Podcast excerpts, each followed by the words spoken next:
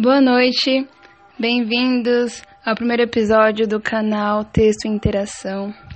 Hoje eu gostaria de tratar com vocês de um tema que está muito em alta e que eu acredito que sempre foi popular, né? O amor. Ah, principalmente se tratando de uma época de liquidez que estamos, modernidade líquida, relações líquidas. O que é o amor, né, minha gente? Vamos lá. Ah, esse podcast é, na verdade, uma adaptação do podcast francês da Clotilde de Soulier. Ah, e ele tem uma reflexão bastante interessante do amor e eu gostaria de compartilhá-la com vocês.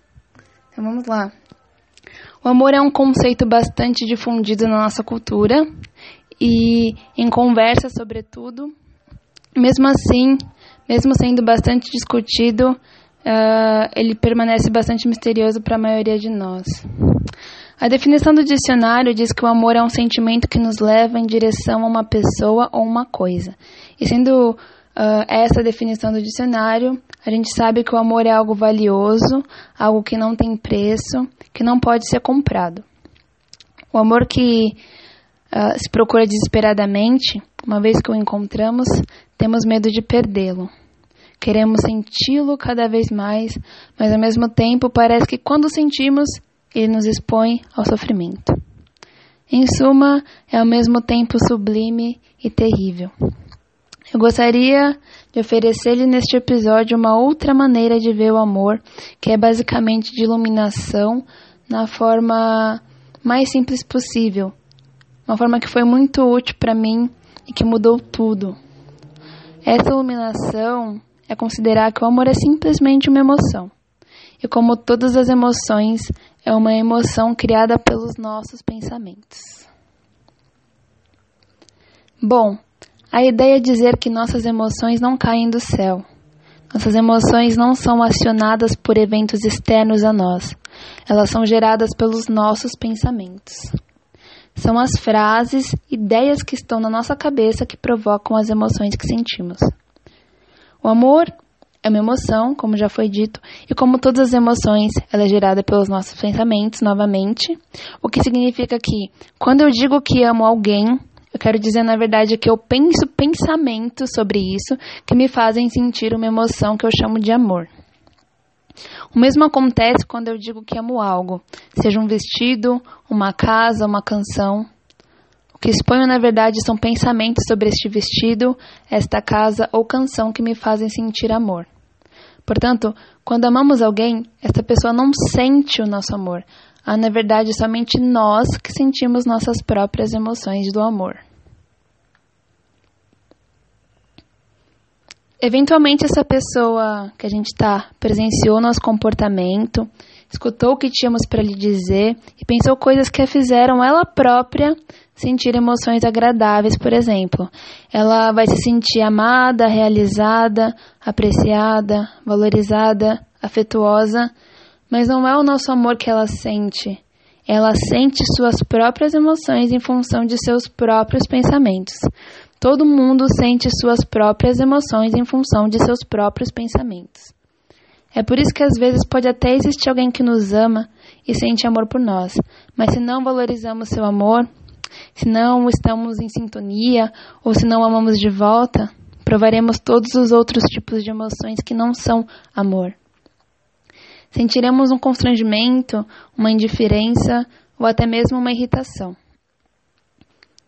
Há, portanto, duas coisas importantes a se entender em relação a isso. A primeira é que o amor não é algo que existe entre duas pessoas e fora dessas pessoas não há uma espécie de bola de amor, que as duas compartilham. Quando duas pessoas se amam, é simplesmente que cada pessoa pensa coisas sobre a outra que as fazem sentir o amor, fazem com que sintam esse amor uma pela outra, respectivamente. O outro elemento importante a se entender é que, quando eu escolho amar alguém, eu sou o primeiro e o principal beneficiário deste amor. e na verdade eu sou o único a beneficiá-lo diretamente. A outra pessoa pode até beneficiar-se indiretamente, mas através do filtro de pensar que ela vai escolher para pensar sobre o meu comportamento. Isso também significa que o amor não é algo que aparece e desaparece assim como um arco-íris, como um fenômeno que estaria fora do nosso controle. No momento em que você se apaixona, por exemplo, o que acontece é que você tem pensamentos sobre tal pessoa que fazem você sentir amor por ela. Suponhamos que você e essa pessoa estejam juntos há dois anos. 20 anos se passam e você começa a perceber que você não ama mais a pessoa. Na verdade, o que acontece não é que o amor acabou ou se evaporou. É só que em dois anos, sete ou vinte anos mais tarde, você pensa agora pensamentos sobre ela que não fazem sentir a emoção do amor.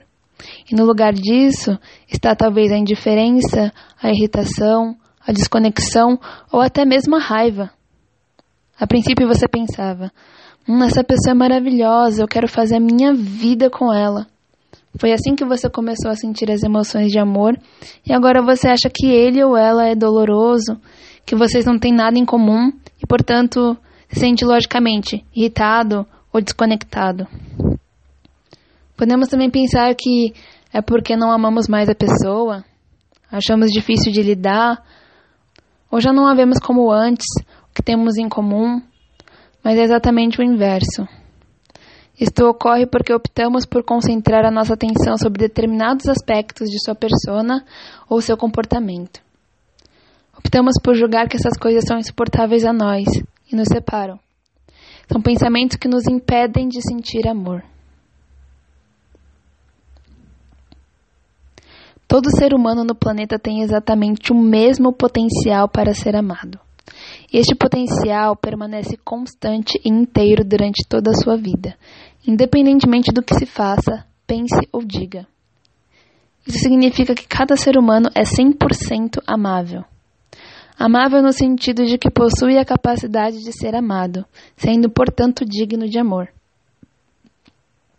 Nós, seres humanos, amamos ou não outros, não por aquilo que são, fazem, pensam ou dizem, mas apenas com base nos pensamentos que escolhemos ter em relação ao que os outros fazem, são, pensam ou dizem. E, obviamente, como você é um ser humano, partindo da ideia de que você está me escutando neste momento, portanto, isso também vale para você. E seu potencial de ser amado é de 100% hoje como foi no dia de seu nascimento, e como permanecerá idêntico até o seu último suspiro.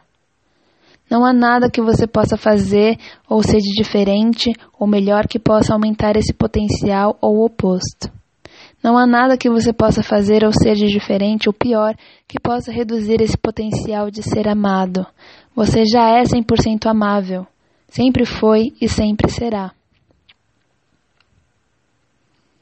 Bom, para desapegar de si e do amor que você tem para com as outras pessoas, você tem obviamente absoluta liberdade de escolha, de pensar o que você quiser sobre quem você quiser. Mas é importante internalizar que se você não ama alguém, se você não o ama ou a ama, são os pensamentos que você escolhe sustentar para falar disso que o impedem de amá-lo ou amá-la, que o impedem de sentir o amor por ele ou ela. Não a pessoa ela mesma. Não é o que ela diz ou o que ela faz. Não é a sua maneira de tossir ou sua paixão avassaladora por séries. É muito importante ter em mente esse controle e, portanto, essa responsabilidade. Se eu te pedir para pensar em alguém que você goste e explicar o porquê disso, você provavelmente me listará elementos que apontam isso. Objetivos, por exemplo. Você vai dizer que você é uma mulher com um homem, mas é claro que você pode adaptar essa situação de acordo com a geometria do seu relacionamento. Pode-se dizer também: bom, meu companheiro é alguém confiável, ele está sempre lá quando eu preciso dele, ele é engraçado, corajoso, seus olhos azuis são lindos, ele é interessado em muitas coisas, mas nada disso é objetivamente verdadeiro. Isso significa que, tirando a cor dos olhos, que é algo que todo mundo pode concordar, todo o resto, a ideia dele ser confiável, ter centros de interesse em comum com você, ser engraçado, corajoso, e mesmo o fato de que seus olhos azuis são magníficos, são apenas os teus pensamentos e isso tudo nós imaginamos sem dúvida. Esses pensamentos são todos suscetíveis de te fazer sentir amor por essa pessoa e ainda mais. Se eu te pedir o inverso, pense em alguém que você não ama ou não ama mais e me explique o porquê. Vai dar na mesma. Você me listará itens que para você podem parecer elementos objetivos. Por exemplo, você pode me dizer que ele ou ela não é atencioso ou atenciosa, só pensa em sair com os amigos, não tem ambição e mau hálito. Novamente, tudo isso são pensamentos, julgamentos. São teus pensamentos, teus julgamentos, coisas que você acredita serem 100% justificáveis e indiscutíveis, mas permanecem sendo julgamentos. E certamente o fato de que escolher pensar assim, escolher julgar essa pessoa dessa forma, lhe dá um acesso mais difícil ao amor. Além disso, é também intelectualmente interessante imaginar que as duas pessoas que eu descrevi, aquela que era de confiança, corajosa e engraçada, e a outra que carecia de ambição e tinha mau hálito, são a mesma pessoa, porém vistas de uma perspectiva diferente, ou pela mesma pessoa ao longo do tempo, ou por duas pessoas diferentes.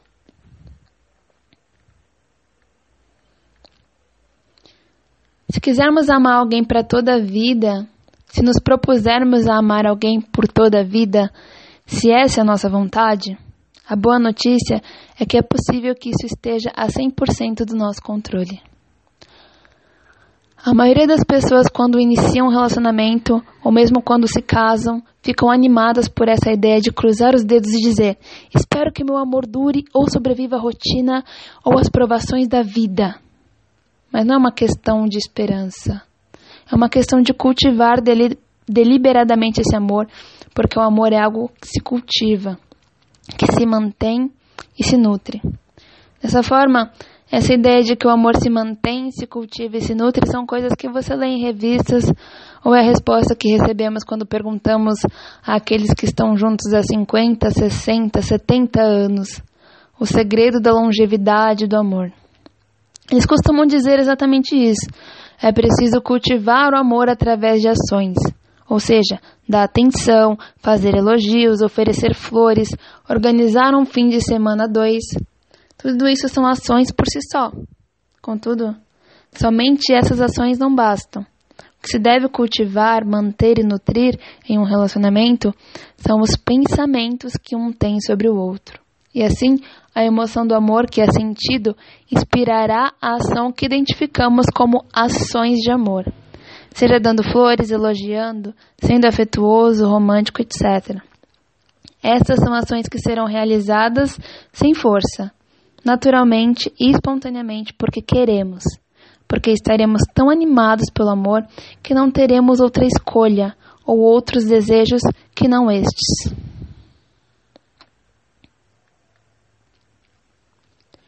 O problema muitas vezes é que quando duas pessoas se conectam potencialmente durante um tempo, o que acontece na verdade é que se mantém os pensamentos amorosos inconscientemente sem que demandemos esforços. São os pensamentos espontâneos que temos sobre essa pessoa que nos fazem sentir o amor, que nos fazem correspondê-lo, reforçá-lo e desejar estarmos com ela. E de repente, se um dia percebemos que sentimos menos amor, ao invés de examinar os pensamentos que explicam esse novo sentimento negativo, os pensamentos que temos nos fazem ter outras sensações que não a de amor. No lugar de pegarmos a responsabilidade e percebermos que são apenas pensamentos que criamos sobre essa pessoa, que são assim mesmo, não uma bola de amor. Achamos que o jogo virou, não conseguimos manejar ou foi a pessoa que mudou. A culpa é dela. Ela não nos merece mais e ela não nos permite amá-la. Se virmos as coisas dessa perspectiva, nos vemos em frente a duas opções e nenhuma das duas são terríveis. Seja ficarmos com a pessoa sem amá-la, sentindo todos os tipos de emoções dolorosas a seu respeito, seja ou seja decidindo deixá-la por qualquer outra pessoa, na esperança de encontrar nesse novo alguém um amor espontâneo e que durará por muito tempo. Se você se encontra uh, em qualquer uma das duas situações, eu posso te informar que existe ainda uma terceira opção, que consiste em ficar com essa pessoa, escolhendo o que ela é, aceitando o que ela é, sendo isso de deliberadamente expresso, quer dizer, examinando os pensamentos que você tem sobre ela, que não são facultativos, escolher judicialmente aqueles que você tem vontade de guardar, cultivar, desenvolver. E até mesmo aqueles que você tem vontade de mudar, modular ou abandonar, para lhe permitir sentir todo o amor que você tem vontade de sentir, porque o amor é algo extraordinário e não há nada de melhor. Talvez você diga: não, mas dá muito trabalho. Eu, o amor, eu não quero que ele me incomode assim. Não quero fazer um esforço desses. E além disso, me foi vendido um sonho como nos contos de fada, onde o príncipe e a princesa vivem felizes e não trabalham em especial seus pensamentos. Portanto, se eu tiver que trabalhar desse jeito, eu penso, hum, tá bom, e paro. Ok, você pode com certeza escolher isso, o que não é bom nem mal. Eu respeito todas as escolhas que você quer ter, mas eu proponho simplesmente que você seja claro em sua escolha e consigo mesmo. Se você não ama ou não ama mais a pessoa com quem você está ou estava, isso não é do feito dela. Não é a fatalidade, o destino, não é o amor que se sente, que você sente que se acomodou ou se evaporou. É apenas que você opta por não fazer este trabalho que lhe permitiria criar para si mesmo esta emoção do amor que continua sendo bastante deliciosa. Tudo isso também significa que, infelizmente, não podemos despertar ativamente o amor em alguém. Se esse alguém sente amor por nós, é porque a pessoa que cria para ela mesma esta emoção do amor, falando ou pensando a nosso respeito. Podemos certamente nos esforçar para agradá-la, satisfazer seus desejos e suas demandas, mas eu recomendo fazer todas essas coisas porque nós próprios temos essa vontade, porque nós amamos e é um prazer dar-lhe prazer não pela ideia de que isso conservaria ou preservaria o amor que a outra pessoa sente por nós, porque isso está a 100% do controle dela e 0% do nosso. O problema em acreditar que o amor que a pessoa sente por nós depende de nós é que teríamos que forçadamente tentar me limitar todo o nosso comportamento, controlar o que dizemos e fazemos em função do outro, do que achamos que agradaria ou despertaria o amor dele ou dela. E na prática, quando damos lugar a isso, o resultado são comportamentos grudentos, sem sentido e pouco efetivos. Ou do contrário, sinceramente possessivos. Pois tentamos controlar o incontrolável, quer dizer, tentamos controlar a emoção da pessoa. Quebramos as pernas e esquecemos o que de fato temos vontade e nos corresponde verdadeiramente. Até chegaria um tempo em que talvez fosse possível que você controlasse teu comportamento e o ajustasse a ferro e fogo ao do outro. Mesmo se isso durasse por um instante, você o faria. Contudo, não seria um percurso sustentável porque, em primeiro lugar, mesmo que saibamos quando o outro nos ama, o sabemos por uma versão modificada e hipercontrolada de nós mesmos. Por isso não é algo que seja de fato satisfatório. E, em segundo lugar, é absolutamente exaustivo. Nós não podemos fazer isso de forma consistente por toda a vida. Então, na verdade, não conseguiríamos. E mesmo se conseguíssemos, isso nos manteria presos em uma espécie de ato de exercício de equilibrista à custa de impostos muito altos.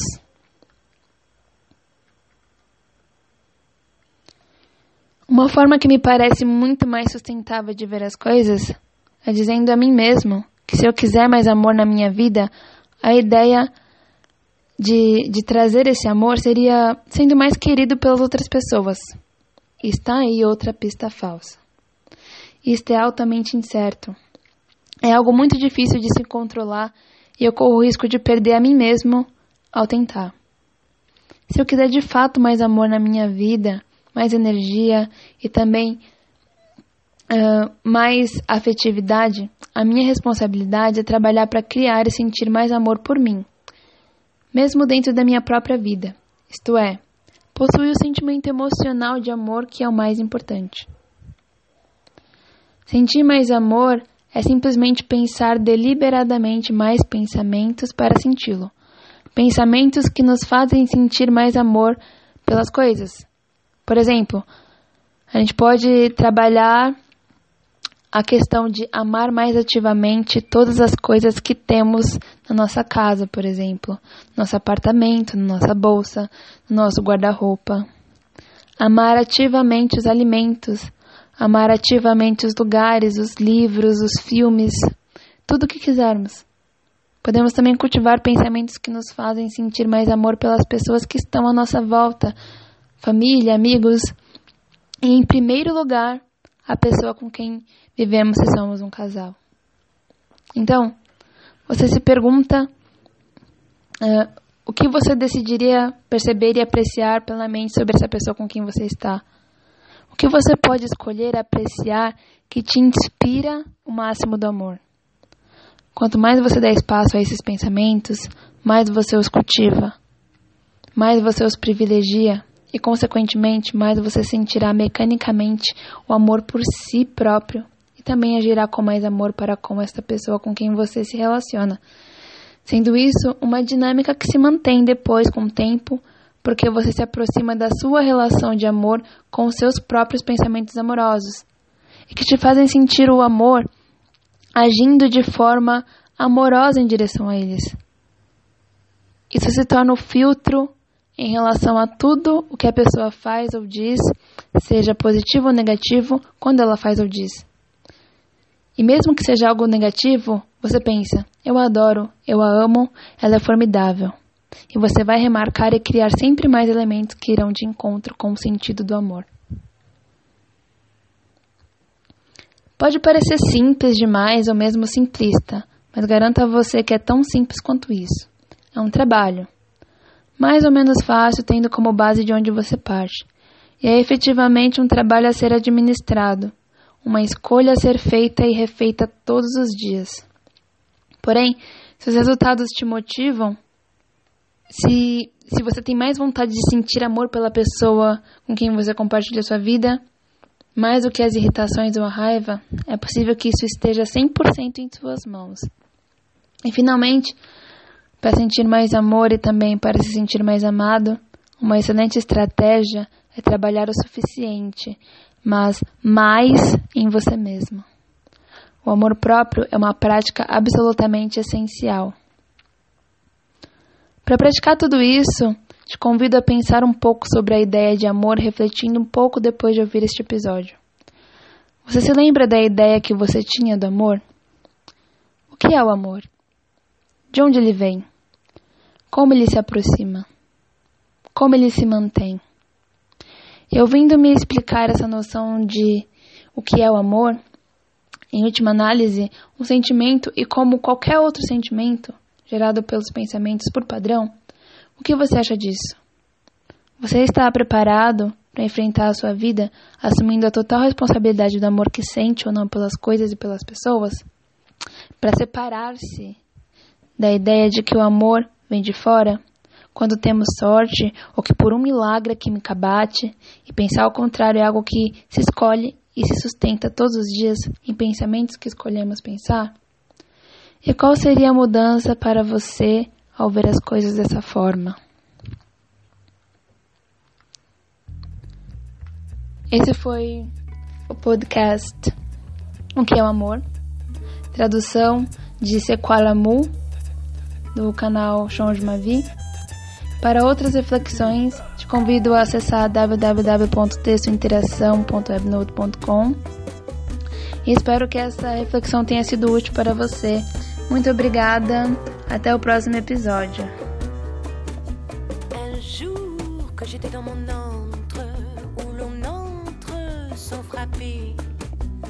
Quelqu'un a pris l'escalier sur une petite idée. maçon.